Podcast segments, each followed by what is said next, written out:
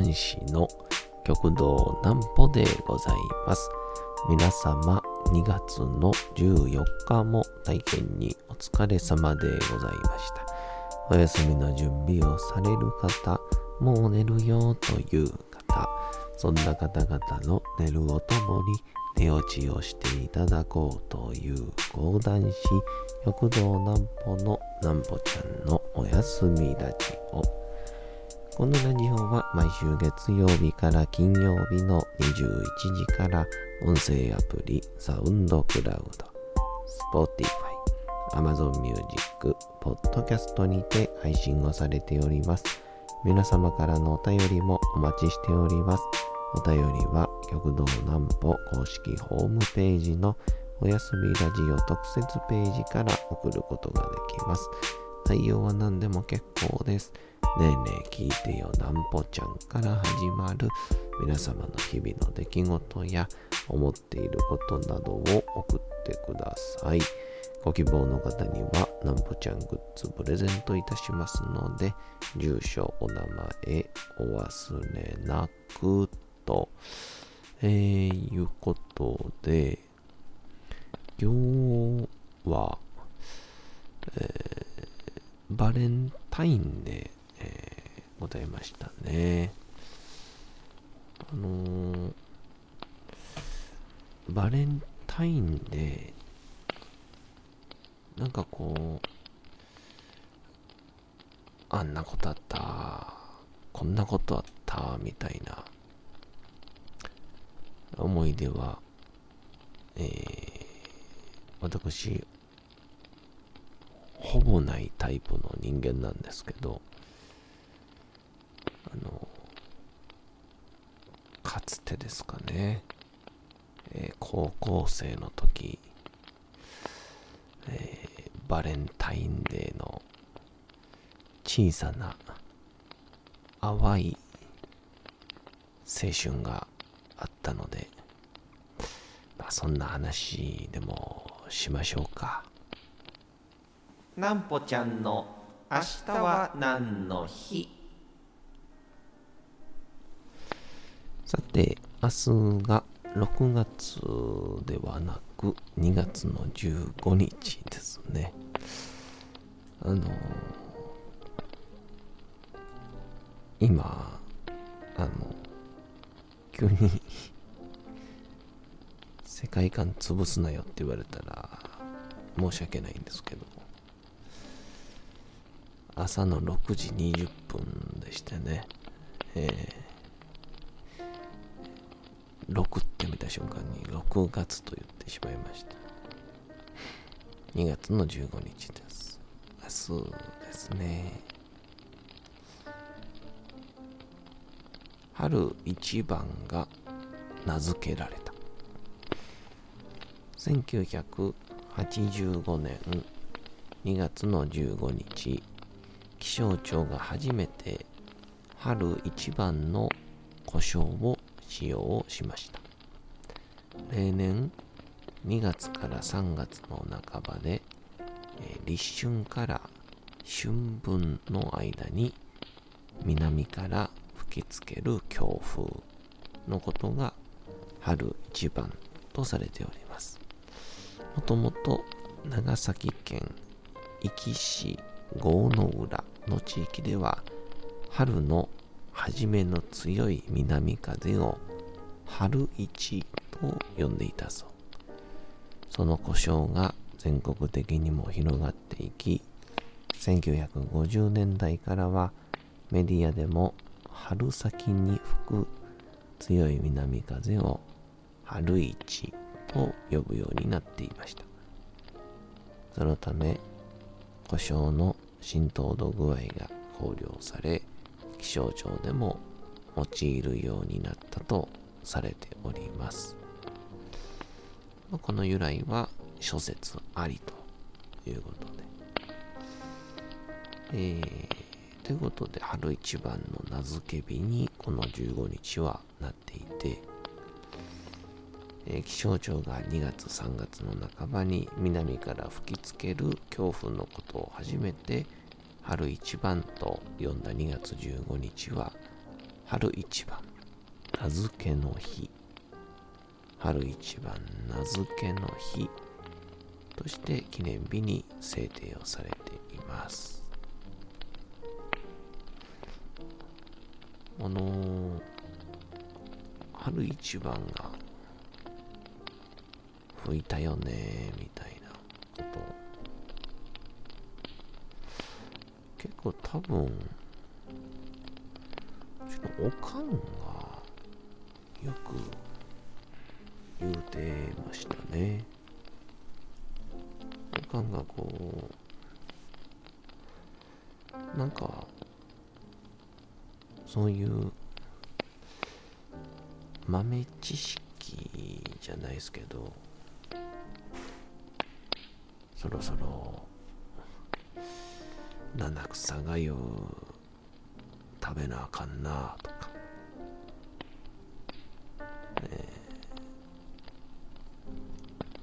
ー、そのいろんなあの記念日とかそういう話をですねめっちゃしてくるんですよ。っていうのもあって、えー、この春一番みたいなやつよう言うてましたね。でもちょっと昨日は雨が降って特に大阪ですけど今日はじゃあ東京は雨なんですかね。えー、めちゃくちゃ寒かったですけど。まあちょっと早めにあったかい3月後半でしょうか。来てほしいですね。もう朝起きるのがもう辛い。であと昼間。基本僕はあの移動が自転車なんですけど寒い。ちょっと億劫になってしまって、と電車の移動が増えましたけどもですね。えー、皆さんご体調にお気をつけてということで、高校2年生の時なんですけどね、1年生か。えー、2月の14日、えー、高校でですね、僕が、えー、階段をこう、降りていってて、多分2月の14日とかやったんで、多分ね、テスト期間やったんかな、期末試験かなんかで。だから放課後に部活もないし、まあちょっと、ぼーっと、教室行って、そろそろ帰るか、とか言うて、で、一人で、こう、階段を、降りていってたら、なんかその時ね、ユニ、野球部やったんで、ユニフォームか、なんかの、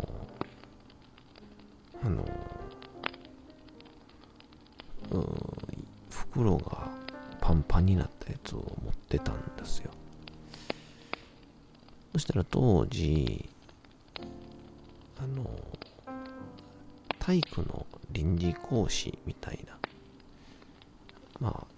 今やったらこの制度がわかるんですけど、当時は分かってなかった、まあ、臨時雇用の体育の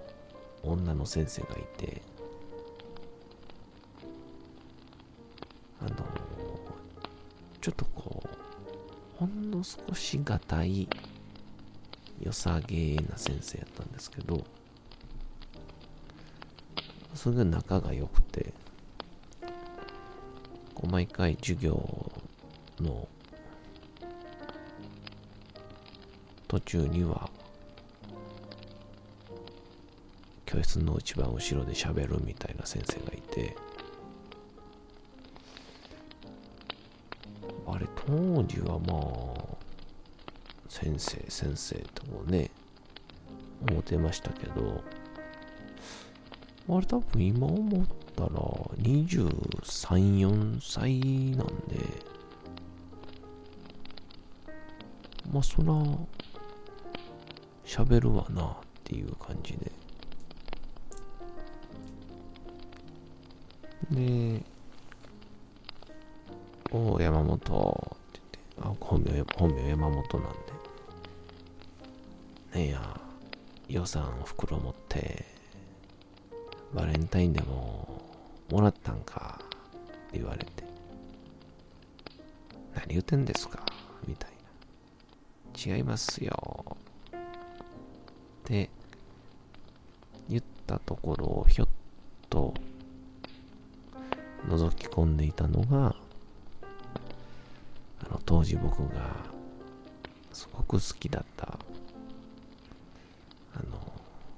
ちょっとまあ名前はね、ちょっと伏せとこうと思うんですけど、まあ、W さん、ね、W さんがそこにいらっしゃって、で、ちょっと笑ってくれたんですよ。で、僕はかすかに、W さんに少し思いを馳せてたわけで。でまあでもそれぐらいのことでしたから別に絡むこともなく。でまあその日帰って、まあ、テスト最終日やったのかな？2日目やったのか忘れましたけど。家帰ってだらだらと。え、テレビを見ておりましたところ、なんかちょっと、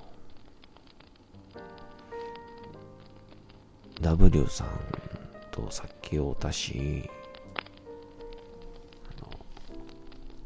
連絡してみようかなと思って、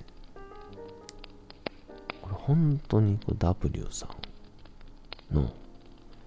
連絡先をちょっとこう、開いて、まあ、当時はこれガラケーですから、E メールをね、懐かしいな、E メールを送ろうとしたときに、当時のこのガラケーの携帯って、一番上にメール来るよってなったら、なんか、メールの通信みたいな表示が出てたんですよ。踊りやろうと思って開いてみたらそれがまさかの W さんやったんですよね。バレンタインもらったん？わらみたいな感じで。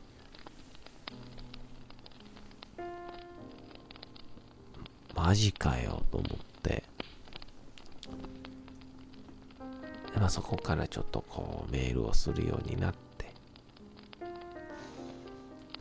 でこう当時の僕たち高校生っていうのはですね。まあ今もそうなのかな。もう、まだ当時、まだ電話がですね、なんか無料プランみたいな、かけ放題プランみたいなものが、まだなかった気するんですよね。なんか、プランで、えー、1月60分までで、もう一個上のランクになると2時間までとか、仕事の用途に合わせてお使いくださいみたいな感じで、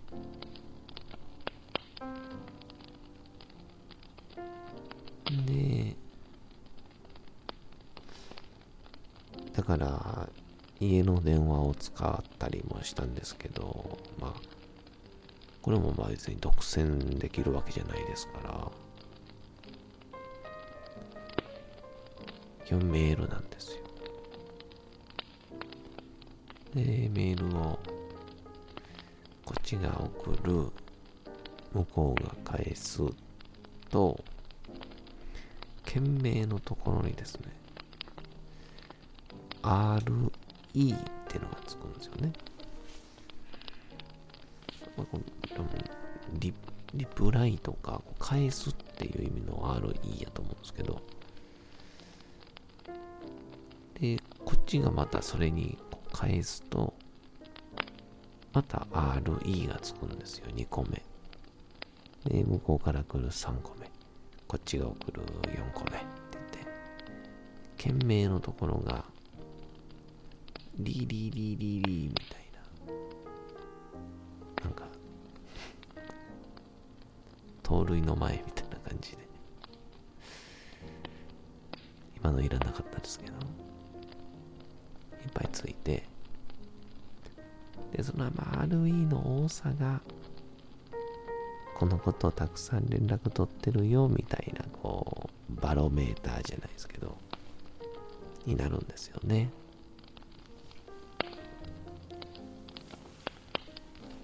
で、まあ、あの、そこからですかね、2月の14日から、毎日のように、夜中1時か2時までメールしちゃうんですよね。で、寝落ちしちゃって。で、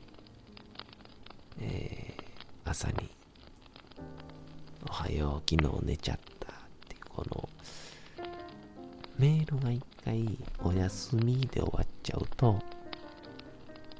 次送るときに、話題もしくは、まあ、ヤッホーとか、気があるよって思わせちゃうのでね。実は寝落ちっていうのが、翌日につなげる最強の方法やったんですよ。おはよう、昨日寝ちゃったって言ってしまえば、また続きからメールできるわけですか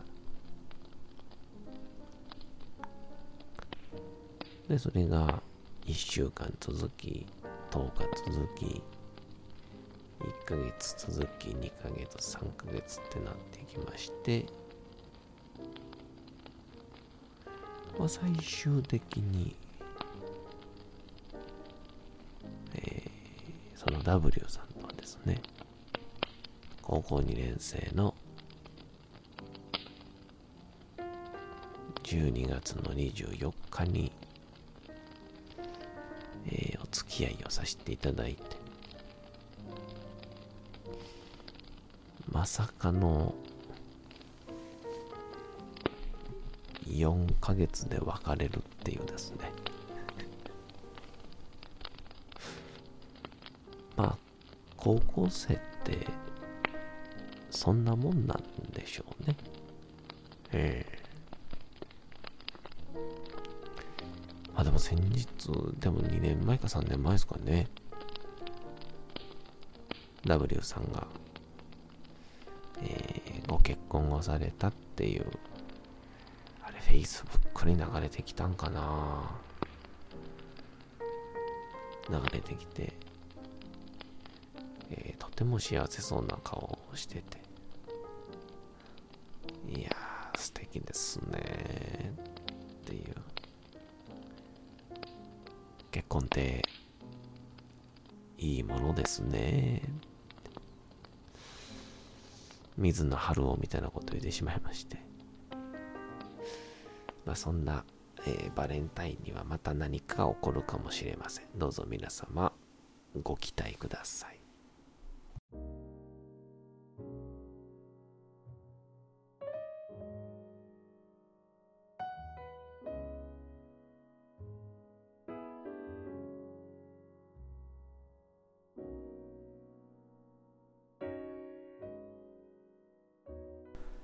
て、時刻はうとうと朗読会の時間となりました。皆様、小さい頃眠れなかった時に、お父さん、お母さん、おじいちゃん、おばあちゃん、お世話になっている方に本を読んでもらった思いではないでしょうか。なかなか眠れないという方のお力に寝落ちをしていただければと、毎日様々な物語、小説をお届けしております。さて、本日もお読みしますのは、小説吉田松陰でございます。バレンタインっていうのは、あの、チョコレート会社の明治が作ったもん、あ、違う。なんかまた違うチョコ会社みたいなのがあって、それが作ったっていうの結構有名ですよね。えー、ぜひとも本日楽しみください。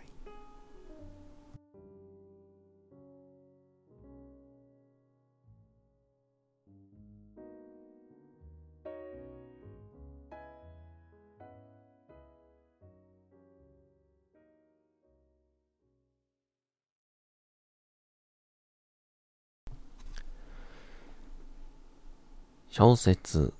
吉田松陰道門冬治これは中国から受け継いだ中華思想を日本がそのまま持っていたということだ。日本もまた中国を除き日本の周囲を囲む国々は文化的に劣っていると考えていた。中国古代の中華思想はもともとは文化の優劣を指した。ところがこれがさらに拡大をされ、やがては政治、経済、文化あらゆる面において、優っているとか、劣っているとかというふうに考えられた。そして日本に起こった上位論は、何が何でも、海の向こうからやってくる外国は、問答無用で打ち払えという考え方だった。ということは、その国々が持っている政治、経済、文化などをまとめて、文明そのものを受け入れないということである。ところが松陰は違う。単純な上位論者ではない。彼が外国に対する兵を充実の方策として、逆に外国の科学文明をどんどん受け入れるべきだと言っているのは、この当時では新しい意見である。この辺が吉田松陰を単純な上位論者だとみなせないゆえんだ。この辺はおそらく彼が死の佐久間昌山から学び取ったものであろう。昌山は後に暗殺されてしまうが、それほど当時としては、解明的な意見を持つ開国論者だったからである。松陰は自分が読んだ西部記録記という古書の中から一つある一節を頭の中にいつも置いていた。それ、外を制御する者は、まず、異常を伺うという言葉である。つまり、外国を制圧しようと思ったら、まずその国の実情を知らなければならない。道というのは、情報を集め、よく調査をし、判断するということであろう。これが彼の何でも見てやろう精神であり、また、肘聴目録というメモを作って、見たことや聞いたことを常にメモっていた癖にもつながっていく。さて、本日もお送りしてきました、なんぽちゃんのおやすみラジオ。というわけでございまして、2月の14日も体験にお疲れ様でございました。明日も皆さん、街のどこかでともどもに頑張って、夜にまたお会いをいたしましょう。なんぼちゃんのおやすみラジオでございました。それでは皆さん、おやすみなさい。すやすやすやーん。